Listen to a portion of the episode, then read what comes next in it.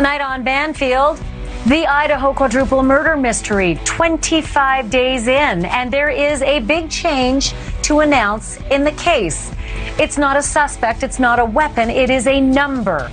And it's a number the victims' families won't like.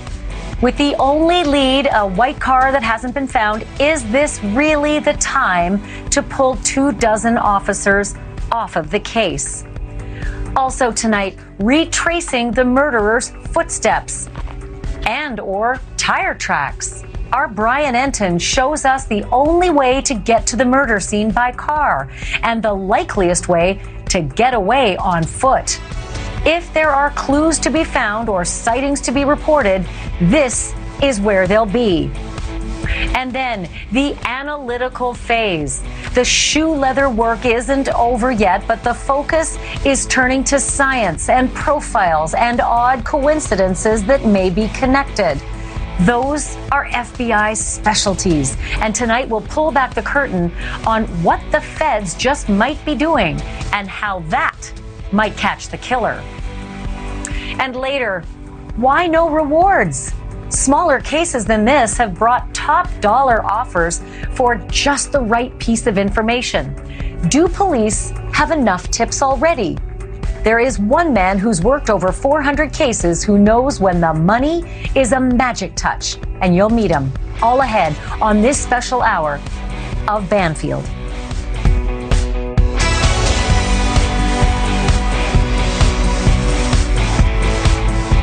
Hello and welcome to Banfield. It has now been 25 days since four University of Idaho students were brutally murdered while they slept. And tonight there is a bittersweet reminder that even in a community torn by grief and gripped by fear, life does go on.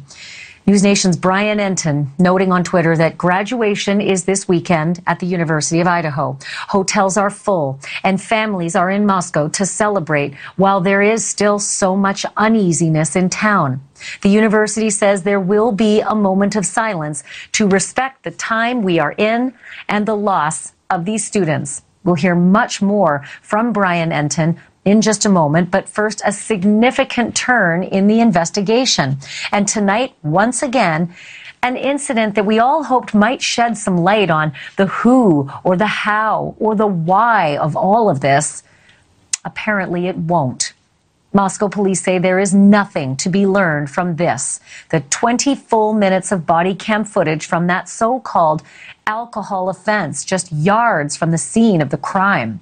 Two plainclothes police officers encountered three drunk students at just about the exact time the murders, police say, happened.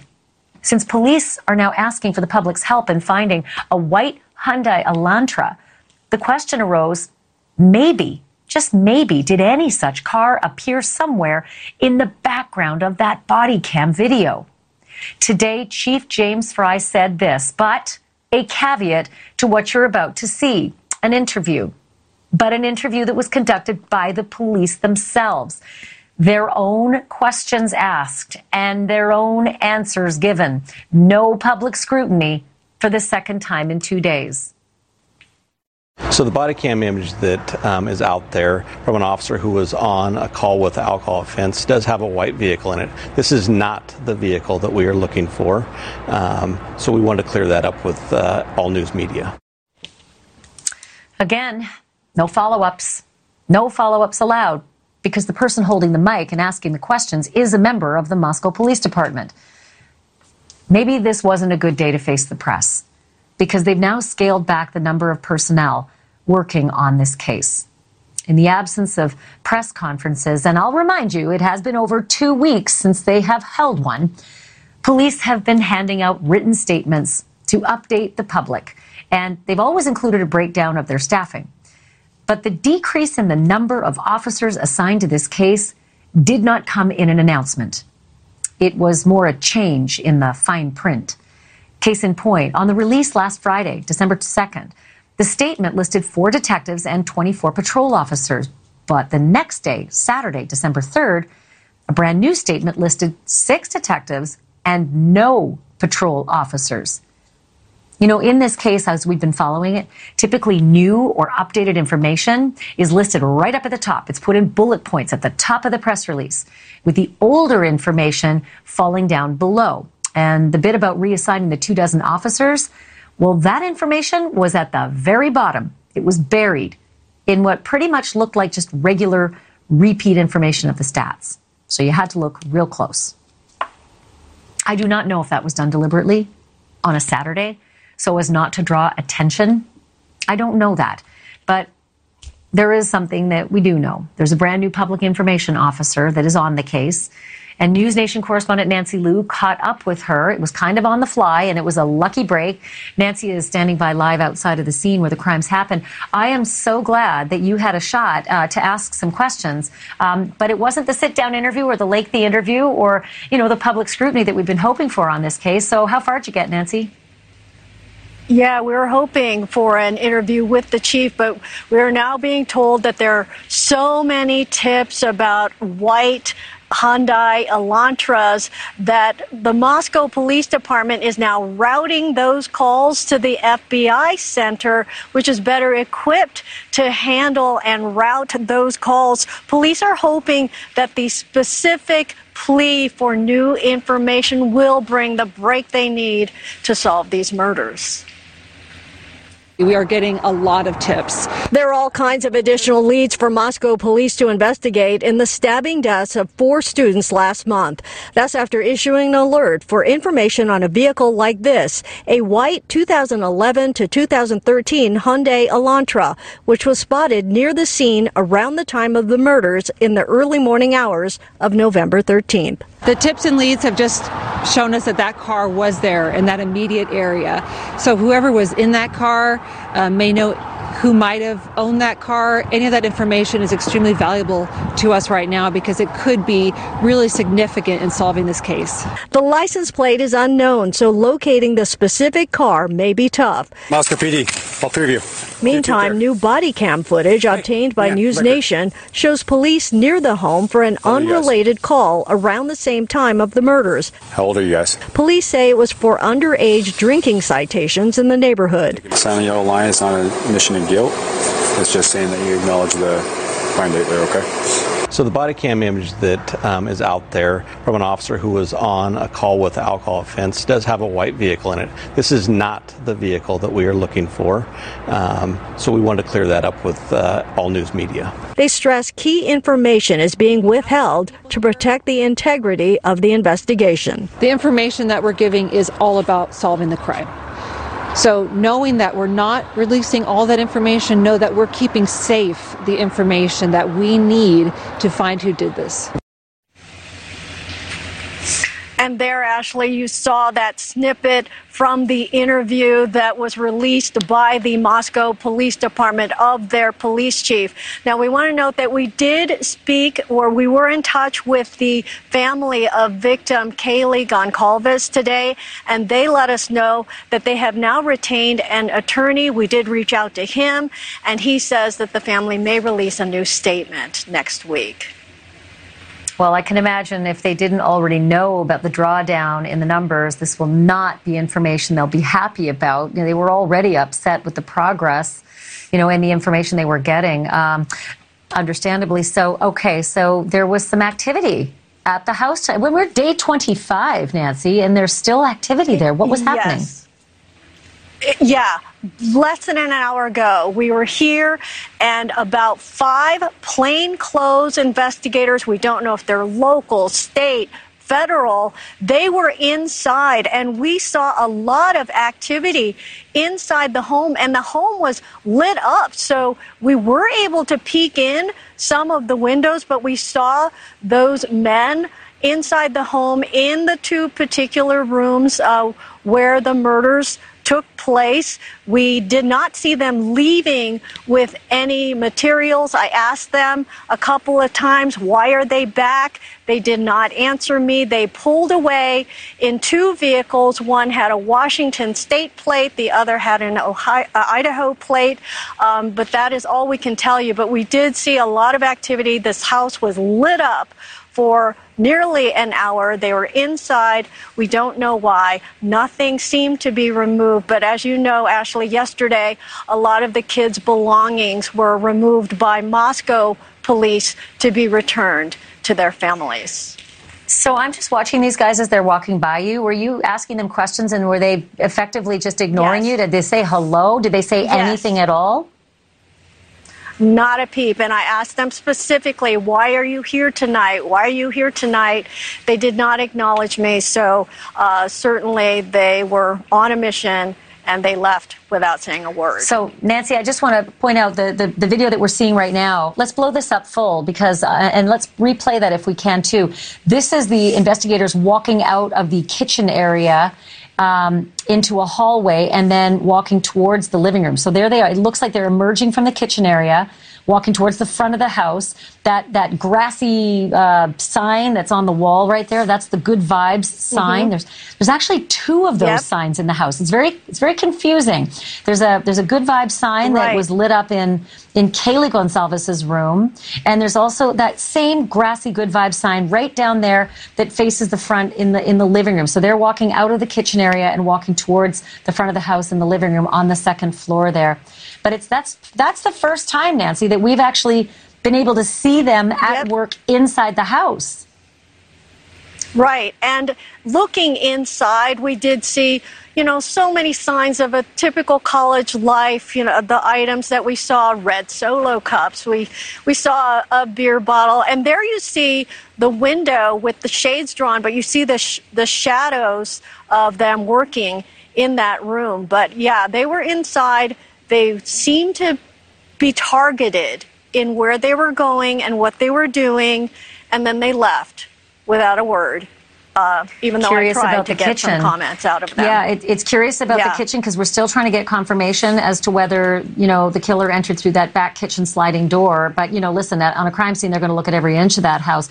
I am interested when you said that there was a Washington plate because the very first thing I thought of when I saw those guys is they look, they, they don't look local necessarily. And I, I don't say that because they don't look like they're from Idaho. It just looks like they're moving in a particularly specific way. Yeah. And this late in the game, it, it just screams FBI to me and maybe an FBI field office that's partially from Washington, maybe an FBI field office from the Idaho area. But they, did you ask if they were from FBI or what jurisdiction? And they just said, you know, I, nothing to see here? Yeah, they would not they would give me nothing. And I did call Moscow police, no answer, no response. So no explanation for any of this. That's, but they were clearly inside on a mission. I mean, 25 days of processing a crime scene. To me, it is it's something I haven't really seen unless it's you know a, a, massive school shooting that that could take 25 days because there's just so much so many victims and so much territory and so many markings this one is a really unusual complexity. I can only think it's because there's just so many samples in that house over the years and over the, the times that the kids have been there that they just I'm still shocked they only have 113 pieces of evidence. Nancy, thank you for getting that video right. and for being the eagle eye and spotting that. Really do appreciate it. Thanks so much. And and we should point out that yeah. a lot of the forensic evidence went to the state lab, and that is still being tested. You know, the blood is the the blood mixed DNA is the killer's mm-hmm. DNA being tested. So there's a lot of information and evidence that's being tested now. And the Moscow Police Department kept stressing that, you know, we're not releasing a lot of information because we're protecting the integrity of the investigation, a sure. term we keep hearing. So a lot of Understandable. You know, evidence still being well, processed and, and, and, tested. We we honestly we honestly don't know if that killer uh, cut himself and uh, and has you know mixed DNA in that blood. But you can't do that much activity and not shed a skin cell or a hair or a fiber off your sweater or your jacket or your hat. It's it's next to impossible. It's just how many other people have walked through that house through the you know through the right. through the ages honestly um, party house lots of friends lots of uh, boyfriends and girlfriends and mm-hmm. prior tenants so that's a real that's a hard scene yeah, to process it's college nancy life. thank you it's college life. There's nothing You're wrong welcome. with it. It's just that's it is what it is. I want to uh, turn now to Lauren Matthias. She's the host of the podcast Hidden True Crime, and she's a former broadcast journalist from East Idaho as well. She's been following this case along with us since the beginning. You know, when I spotted those numbers going down and spotted that they were buried in the release. I mean, it was really hard to find that. That news has been public, I guess you could say, since last weekend, although impossible to pick up unless you read every inch of every single press release, even the stuff you'd read before. I wondered if they had um, let the families know beforehand. Do you have any idea, Lauren, if these families knew that there's already been a drawdown and officers assigned? I don't know if family has known. Uh, you know, but I do know that Kaylee's father has been very public with his, uh, you know, he's not happy that police uh, with their transparency. And I know that he's talked about hiring or has hired a personal investigator. But I do think also, I want to say that I do think it was intentional to release that uh, on a weekend. But I also, I do think I want to say that I think it's typical. You know, it's when you have a multi agency um, investigation, it makes sense to bring everybody in uh, when you don't know so much, and then as information comes to streamline resources and to under you know and to figure out what you need and where. So I actually find it hopeful, perhaps that maybe okay. we're going on to the next and phase of the investigation.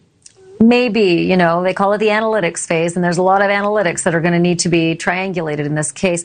You know, um, what what Nancy Liu witnessed today and tonight with those five agents going through the house. I say agents; they could have been officers. We don't know who they were. Um, you know, my spidey senses suggest they're FBI, and with a Washington license plate, that would suggest field office. Do you have any sources on that? You know, I don't know who went in. I did see that. I retweeted Nancy there. I thought that was so interesting. But, you know, I, I don't know who it is, but I do know, according to that release, you pointed out that we do have fewer Moscow uh, officials on this and more FBI.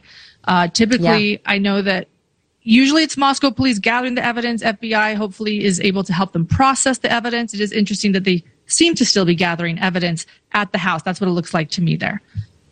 And they, you know, they're good at this, right? You see how their body languages when they walk by Nancy and the and the bright cameras and the Klieg light, yes. they they know to shade their faces. Local police don't always do that, but the FBI, they've probably been through this once or twice.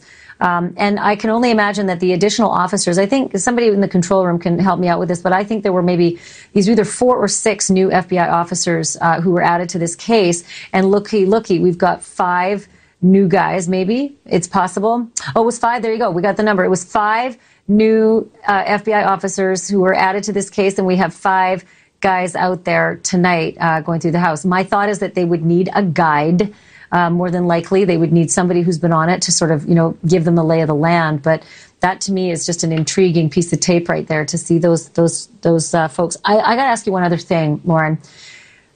When I cover these cases, and there's been a lot of them, um, there's a bit of a formula. I get it. The police hold things close to their vest. That's standard. They should. But I have never seen state TV, like the way Putin releases things. State TV. Here's your clip. I had my guy interview me. You may not do ask your own questions. You may not do follow-ups. I will give you the clips that are vetted and I will send out state television. I have not seen that. And at a time when there's scrutiny, and there should be, um, it's odd. Am I just not in the right town? Is this the way things work in Idaho? Because I think not. No, I agree with you. I, I don't think this is the way it typically works. You know, we haven't had a presser, what, for almost two weeks? I thought there was going to be one tomorrow. And now that looks like it's not true. And to be releasing these videos, reporters can ask questions. It's a very different thing. Yes, do we see them? And, and the, the questions are scripted. They're saying what they want to say. It's very, very curious. And, and I also think it leads to speculation, some dangerous speculation in the true crime community. I'm really hoping that we see a press conference soon where they can, where reporters can ask the questions they want to ask. Right. Exactly, because there's still a ton of questions I have uh, for for the folks, um, you know, who are working this investigation. Stuff they can answer, stuff that they can answer that won't impede the investigation. Lauren, as always, it's good to have you. Thank you for giving us the perspective, especially from right there. Um, it's important to know, you know, what's going on on the ground. So much appreciated. We'll have you back. Thanks again. Thanks, Ashley. All right, so I want to bring in Phil Waters now. Um, and the reason I want to bring in Phil Waters is because he knows his stuff. He's a former homicide detective with the Houston PD. Uh, he's also, you know, investigated over 400 murders. So that's why you're here. Um, Phil, let's roll that tape again. Uh, you got a better trained eye than I do uh, for the body language and the way these guys showed up on day 25, the way they shielded their faces from the camera when Nancy Liu and the cameraman were there. What does that What does that videotape say to you? Who are these guys? Can you tell? Well, first, Ashley, I appreciate you all having me on uh, tonight to uh, discuss this case. It's a it is an amazing case. The um, what I read here is I, I am my first take on it is that these are some uh, field agents from outside of the state that have been brought in and are not familiar with the scene. So they've done the first thing uh, that anyone would do if they're just arriving is to go out and look at the scene as it sits today. The one thing I, I, didn't see them doing, I don't know if I missed it, but I don't think I did. Um, they didn't do the requisite booty up. You know, they didn't put the little booties on and, you know, protect the hmm. integrity. And to me, that screams they got the evidence they need. They have done the exquisite task of trying not to uh, contaminate the scene in any way. And now it's really the gumshoe work of trying to piece this together, almost like a profiler might, or as an investigator may walk the scene and think of clues that he or she might look for. But it's not about contaminating the scene anymore. Oh no, I would agree with you. Uh, they've they have been back to this scene repeatedly. Uh, they've gone back and they've uh, seized cars that they processed. So there's been a lot of, and because the scene is so complicated, um, and there are so many levels to this investigation. I don't think there was a, a question of compromising anything by these new uh, players on the scene by going in and examining the scene itself. Let me ask you something, Phil. If this were your case, and you've done a few, right? What would be the first thing you would want to do if you if, if you were one of those five guys tonight? Where would you be walking? What would you be looking for? Well, if I was one of those five guys, I'd be doing what it appears they are doing, which is to go to the scene, familiarize themselves with it, and then they can kind of associate some of the evidence that's been collected has been collected to the scene that they have now viewed. Um, I'm looking here, Phil. They're, they're, not taking notes. Like I'm looking at it. They've got their jackets on. They've got their gloves on. They've got their hats on. They don't have notes. Nobody's sort of writing anything down as they might be inspired, right? When I look at stuff, I get inspired to ask certain questions. I write them down right away. They're just walking about. Now I don't know what they're doing behind the, the, the pulled blinds, but they're moving pretty quickly about the cabin. Well, they are. And what that would indicate to me is that they had a specific question about some aspects of that scene, and they went there to verify what they were asking about.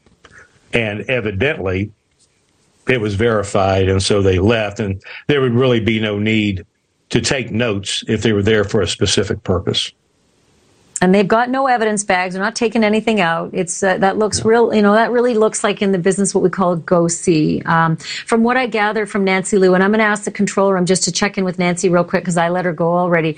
Uh, I think they were there for about a half hour, but I just want to confirm that they were there for about that amount of time. But does that sound about right? That's that's the time it would take. Yep, I just got confirmation. It's correct. They were there for about a half hour. Does that sound about right? Just to sort of confirm or check on something. They all they had a purpose. They knew what they were going to see. Well, not knowing what they were there uh, specifically to, to view, uh, I would say that given the time frame that they saw what they wanted to see or what they needed to see, and that was accommodated within that 30 minutes and they left. So uh, I don't think it's a question of do we spend more time, more time, more time to make it appear that we're doing something. I think they went there, they used their time in an economic way and saw what they needed to see and then departed. Let me ask you something uh, before I let you go. Uh, 25% reduction in the number of uh, bodies working this case. Um, I know it happens. It is always a, a, it's a gut punch when it happens, but life goes on and there's policing in that community that has to happen. They did an almost 100% blanketing of that case with their entire asset force and the Moscow police, but they buried it. They did it real quiet and they did it at week three, like literally three weeks to the night of the murders. Is this unusual as they go to what they call the analytics phase of the case? Is it early? Is it late? Just give me a feel for the when do you start pulling back? I, I don't think it's unusual. I mean, at this point in time, they have fielded over, uh, I think the last numbers I saw were over 5,000 uh, clues, tips, either from email or from phone calls or online stuff. Uh, and then they've got the evidence, the collection that went on at the beginning of this thing, and they marshaled the, the forces that they had. I mean, the Moscow Police Department's only got 36 uh, commissioned uh, personnel and, and, support staff, and so the as, as, what you just alluded to, they have an entire community that they have to po- continue to police, and so this utilization of patrol officers at the beginning they're using them to canvass. They're using them to collect uh, evidence. They're using them to pro- to uh, put that evidence in, in, whatever property room they have there uh, for uh, analysis later. They're answering phone calls. They're fielding these tips. There's a lot of things that they're use, utilizing those locals to do, and uh, and that's yeah. why, thankfully, at the at the very beginning of this thing, the state and the FBI stepped in because they've got the resources that the Moscow sure. Police Department just doesn't have. Uh, and the uh, my Twitter, the, my Twitter is going bananas. People have questions for you, so can you stay? Okay. And I'm going to ask you some questions later on uh, because uh, this stuff is great and everything that's happened tonight. We've got lots of questions for you. So um, I'm going to bring Phil Waters back. Thank you for this. Sure. It's helpful to have somebody who's so much better at it than I am. Um, I just want to let our audience know that you know. Right, I'll see you shortly. But you know, folks, I know you're used to seeing the front of the house because that's where the live shot always is. Um, but what route do you think the killer took to get there? You haven't had that perspective yet. Um, how many other homes, fraternities, sororities would that killer have had to pass? After the break, our Brian Entin with a never before seen look at the way the killer may have come upon that house in the middle of the night. Brian is going to retrace the route that the murderer may have taken. That's next.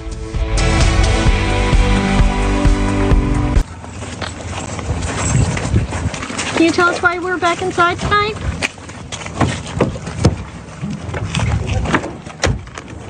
Is there anything you can tell us?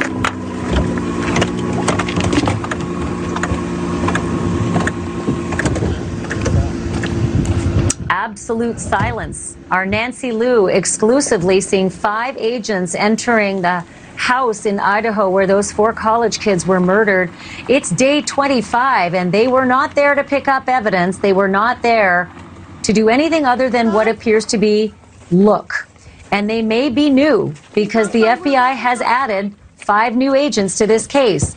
And those five men, one of them at least with a Washington plate, showed up on the scene tonight to take a look around. And as they were inside, we could see they moved about pretty quickly as well. Not taking notes, not collecting anything, just taking a look around. But pretty fascinating. In the dark, late at night, five guys who might be new on the case, and certainly one who ain't from around here, uh, from Washington, now looking into that um, that murder scene. The big question as well: How on earth could anybody have entered that house, slaughtered four college kids, and then vanish, vanish into the night. It is the question that investigators have been wrestling with now, right? More than three weeks, almost four. We have seen the house from all of the angles, the, the parking area out front. We've seen the sliding doors in the back, and we've seen the balcony on the second floor out the back. We've seen the inside of the house too.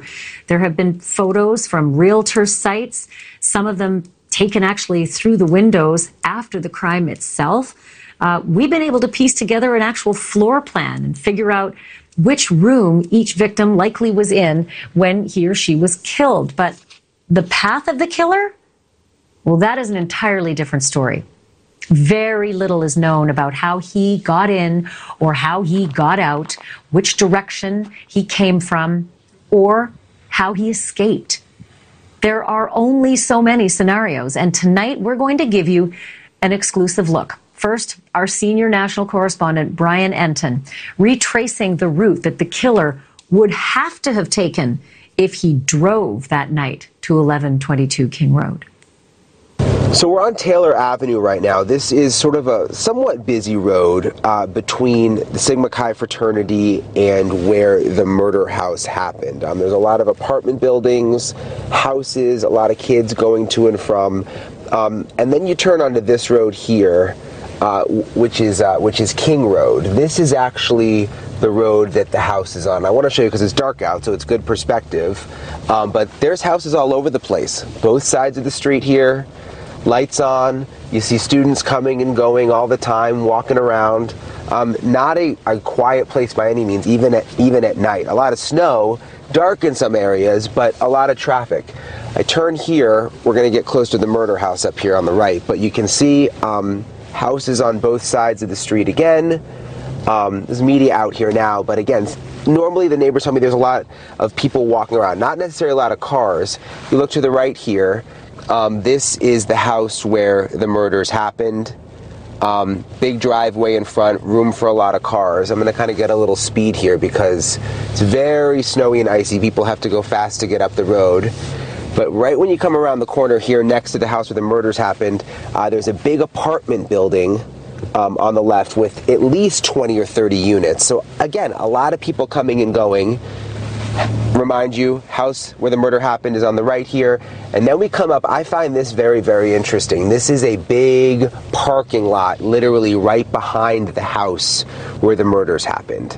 This would be a place where, look, I got stuck here. I was telling you, uh, the snow. Um, it's hard to get up these. Let me see if I can get up. All right, I'm stuck. I'm going to stop for a minute though.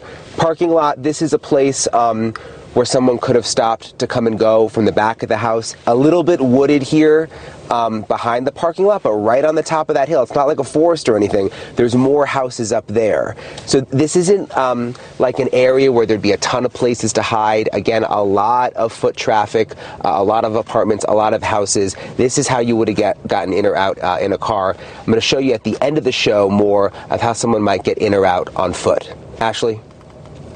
That's just uh, fantastic information, Brian. Thank you for that. And as Brian just said, in a few moments, he'll show you how the killer could have escaped on foot and what path he might have taken to get away. And then after the break, the many, many rabbit holes that investigators have to go down. Like a curious police report about a man who suddenly stopped showing up for work the day after the murders, and the white car in the photo that's close to his address. Is it a clue that can lead detectives closer to the killer? I have that answer next.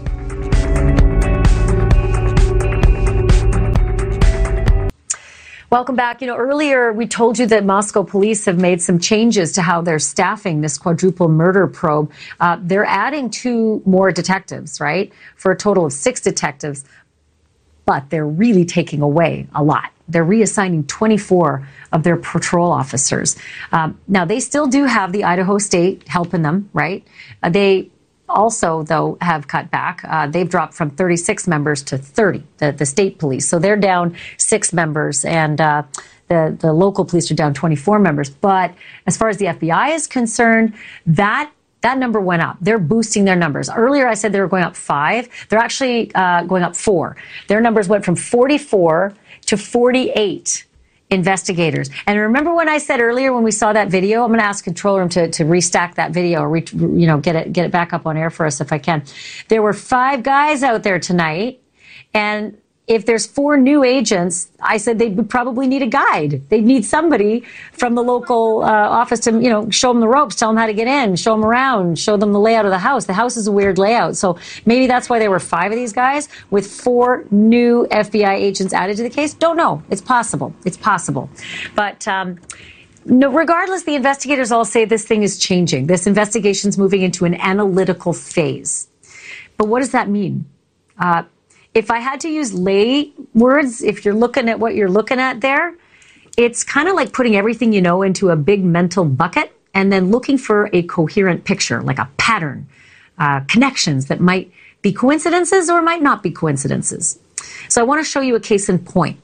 Um, on November 17th, four days after the murders took place, the local police uh, took a call for somebody asking for a welfare check. Turns out, uh, she said uh, one of her employees hadn't shown up for work since the previous Monday. Well, that Monday was a day after the murders. So somebody's not showing up for work anymore a day after the murders. And the address on the call log was the 1500 block of Levick Street. It's about a three minute drive from the murder scene. And if you Google the 1500 block of Levick Street, as we did, one of the first things you'll notice was, ahoy, my lord. Looks like a white Hyundai, right? Really looks like a white Hyundai. And it so happens that the Moscow police are looking for a white Hyundai uh, that supposedly was in the immediate area of the murders while the murders were being committed. But if you take a closer look, you will find that the photo uh, from Google Maps is actually more than a year old. It's from October 2021 to be exact. And that white car that looks a lot um, like, you know, the Elantra is actually a Sonata. It's a Hyundai for sure, uh, but it's not. Uh, it's not the one they're looking for. This is a Sonata, not the Elantra.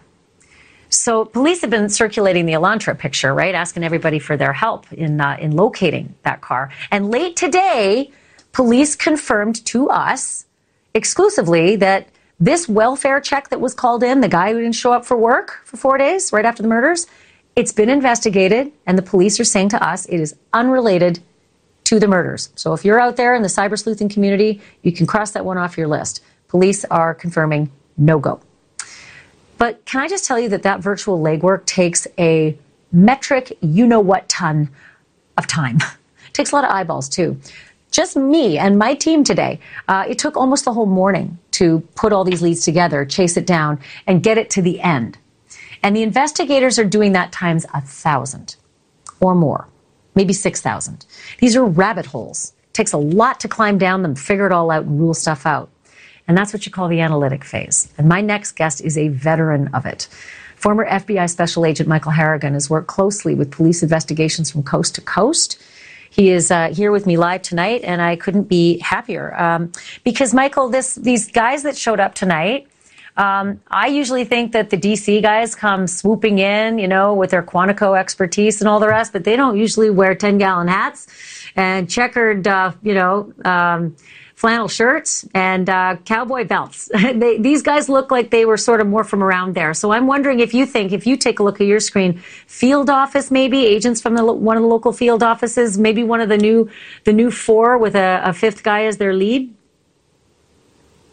You know, it's uh, well. Thanks for having me tonight, Ashley. And uh, you know that is interesting, but uh, with so many agencies involved, hard to say where these guys are from. Uh, you know, FBI agents can look like anybody. Uh, when they go out in the field, they can dress, or they dress like the local, uh, uh like the local flavor, and uh, kind of mix in.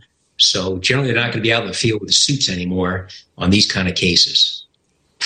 No, but these guys look like the, those clothes wear them. That They look like the real, the real McCoy. They look like they're from those parts. Um, and I know because I lived in Calgary and I lived in Texas, and that's how we dressed.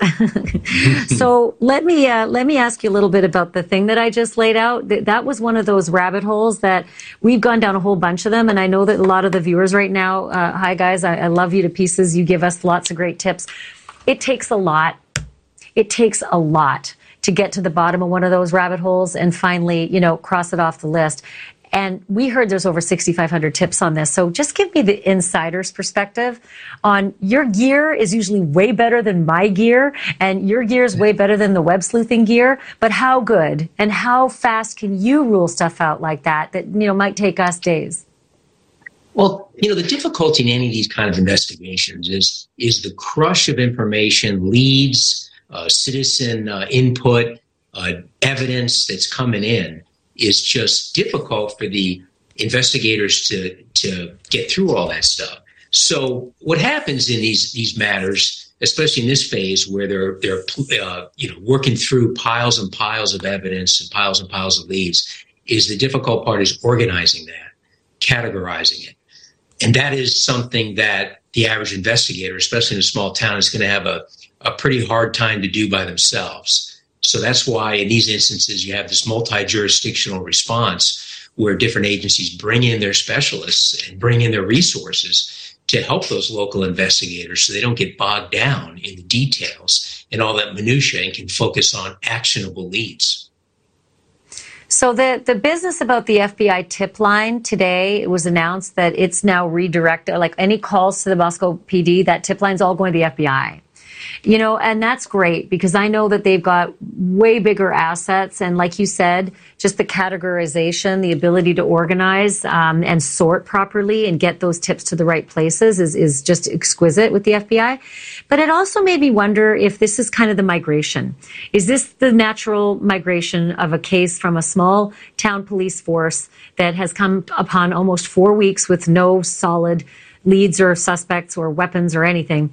Um, it starts with the tip line, and then eventually the FBI are really the lead agency on the case. You know, in these type type of homicides, in these investigations, the FBI stays in a support role, and the reason for that is that that local agency is the tip of the spear for this investigation, and what the FBI really brings is the resources to help those investigators and to help them do their job better by taking care of some of the things like the call center, to take all those phone calls coming in and categorize them and catalog them and distribute them out.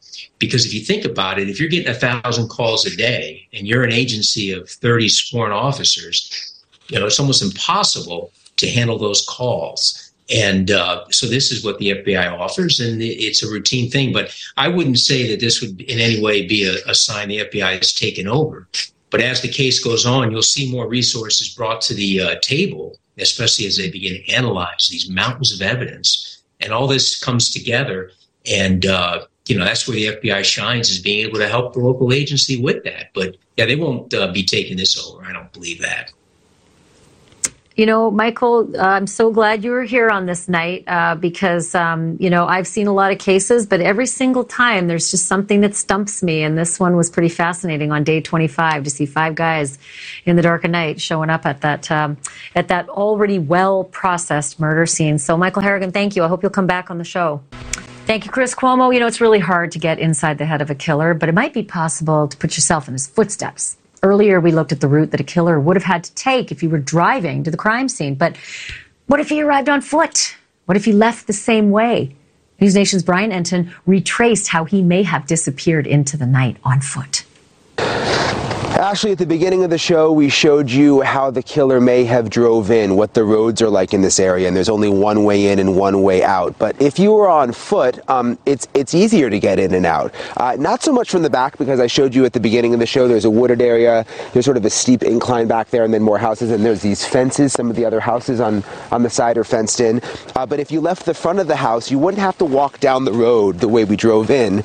You could cut through, and this is what a lot of the students do um, that that we've seen coming and going, there's this little walkway that cuts through between a big apartment building um, and a couple of houses on this side. And this is the way a lot of the kids um, go to class or go to the fraternity houses. They walk down this little pathway in between the buildings. Um, and they come out to this parking lot right here. So you bypass that whole road that we drove in on, and you end up here in this parking lot, and then you've got access to the main drag here. You've got the field, um, band field, which we've been talking about, and then there's the Sigma Chi house. Um, so you're pretty much out at the campus um, just within maybe like 30 seconds by taking that uh, little shortcut, Ashley. Brian Entin, just absolutely fascinating. Thank you for that. And thank you, everyone, for being with us through the breaking news tonight. Uh, we're going to continue to cover this case. And in the meantime, Chris Cuomo picks things up right after the break.